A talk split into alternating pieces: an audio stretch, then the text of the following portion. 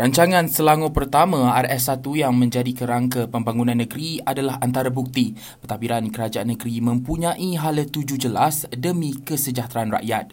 Datuk Menteri Besar Datuk Seri Amiruddin Syari berkata selain RS1, antara inisiatif lain yang diwujudkan bagi membantu rakyat adalah Iltizam Selangor Penyayang ISP yang dikembangkan kepada 46 program.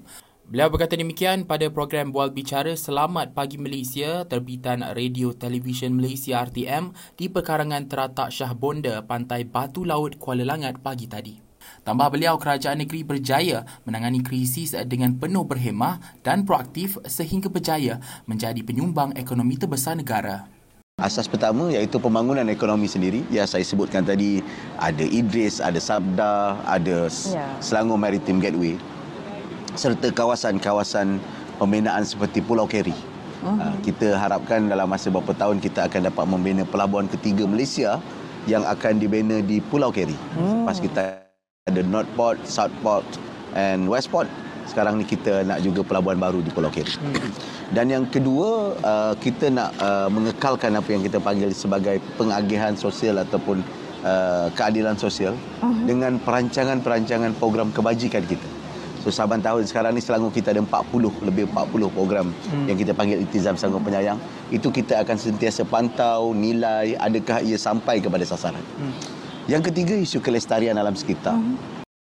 Kerajaan perpaduan akan terus bekerja keras memulihkan ekonomi negara meskipun dihujani kritikan dan cercaan. Demikian kata Datuk Menteri Besar Datuk Seri Amiruddin Syari dalam ucapannya pada program jelajah ziarah korban Aidiladha Parlimen Gombak di Dewan Orang Ramai Kampung Sungai Pusu semalam.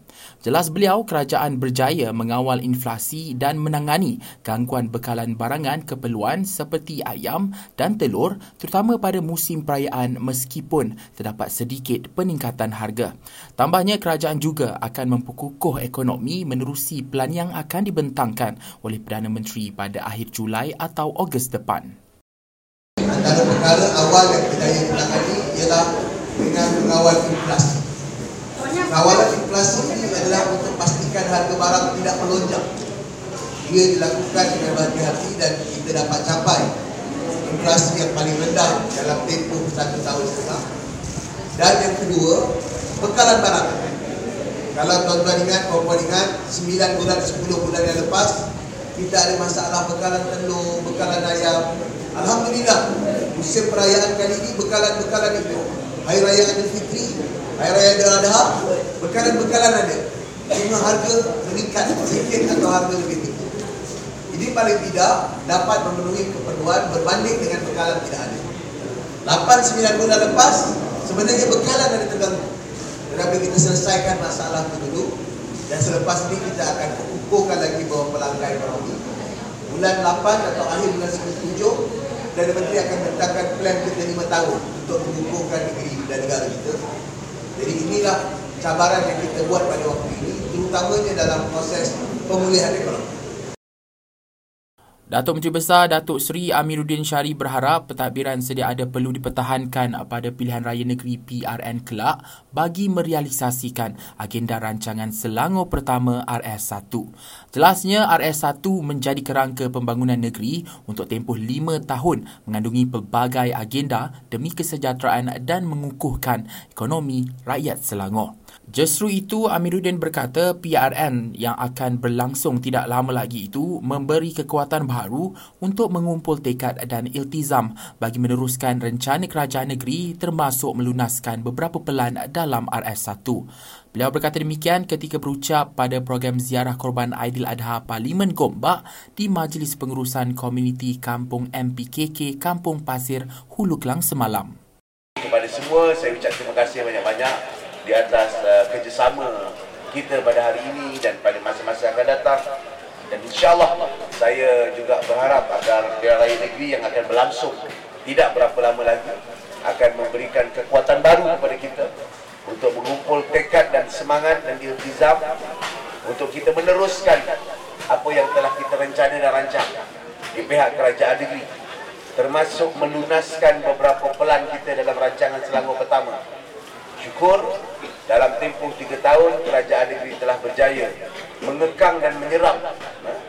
mengabsorb atau absorb segala macam masalah dan segala isu yang berkaitan dengan ada di sekeliling. Sampailah apa yang saya sebut tadi, kita remain sebagai penyumbang ekonomi terbesar, kita terkenal sebagai pen, antara eh, antara penyumbang peningkatan ekonomi negara dan juga kehidupan rakyat secara amat.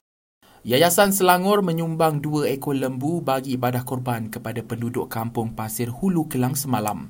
Ketua Pegawai Eksekutifnya, Edi Ahmad Khozali berkata, Yayasan Selangor meneruskan tradisi sumbangan lembu korban pada tahun ini dengan kerjasama pejabat Parlimen Gombak sempena program ziarah korban Datuk Menteri Besar Datuk Seri Amiruddin Syari. Menerusi program itu, sebanyak empat lembu disembelih iaitu dua ekor masing-masing sumbangan Parlimen Gombak dan Yayasan Selangor. Korban dikendalikan Majlis Pengurusan Komuniti Kampung MPKK Kampung Pasir dibantu kaki tangan Yayasan Selangor. Pada tahun ini kita teruskan daripada tahun lepas. Tahun lepas kita juga sumbang buat dua ekor untuk Parlimen Gombak. Tahun ini juga kita sumbang eh, dua ekor uh, lembu untuk Parlimen Gombak juga insyaallah uh, dimurahkan rezeki pada tahun depan kita akan perbanyakkan lagi uh, sumbangan kita kepada uh, Parlimen Gombak dan juga untuk negeri Selangor. Insyaallah kalau dimurahkan rezeki dan diberi keberkatan dan kita akan sumbang lagi banyak untuk tahun-tahun hadapan dan bergantung kepada uh, kekuatan kewangan kita jugalah. Uh, untuk maklumat, Yayasan Selangor tidak menerima sebarang grant dan kita adalah mencari grant kita sendiri dan juga kita pulangkan balik kepada rakyat-rakyat negeri Selangor lah. Semalam Amiruddin meneruskan program hari kedua jelajah ziarah korban Aidil Adha Parlimen Gombak di beberapa kawasan.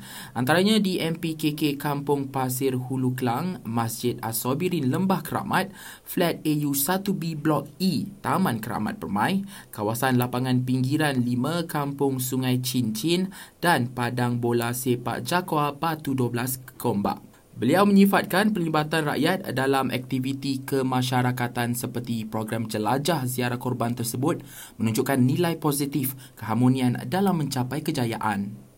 Selaku pemimpin utama negeri Selangor, walau bagaimana keadaanmu saya gembira melihat keharmonian, kerukunan serta keterlibatan uh, rakyat yang sangat aktif dan sangat uh, sangat sangat sangat sangat partisipatif eh. maknanya mereka terlibat dengan dengan dengan uh, aktiviti yang dianjurkan oleh masyarakat, oleh surau, oleh NGO. Ini satu perkembangan yang positif, menghidupkan masyarakat. Ya, mana mereka hidup dan ingin berterlibat bersama-sama. Bila mereka terlibat bersama-sama, inilah petanda penting uh, kita akan uh, mencapai kejayaan. Sekian perkongsian semasa hari ini. Layari platform digital kami dengan cara media Selangor dan Selangor TV.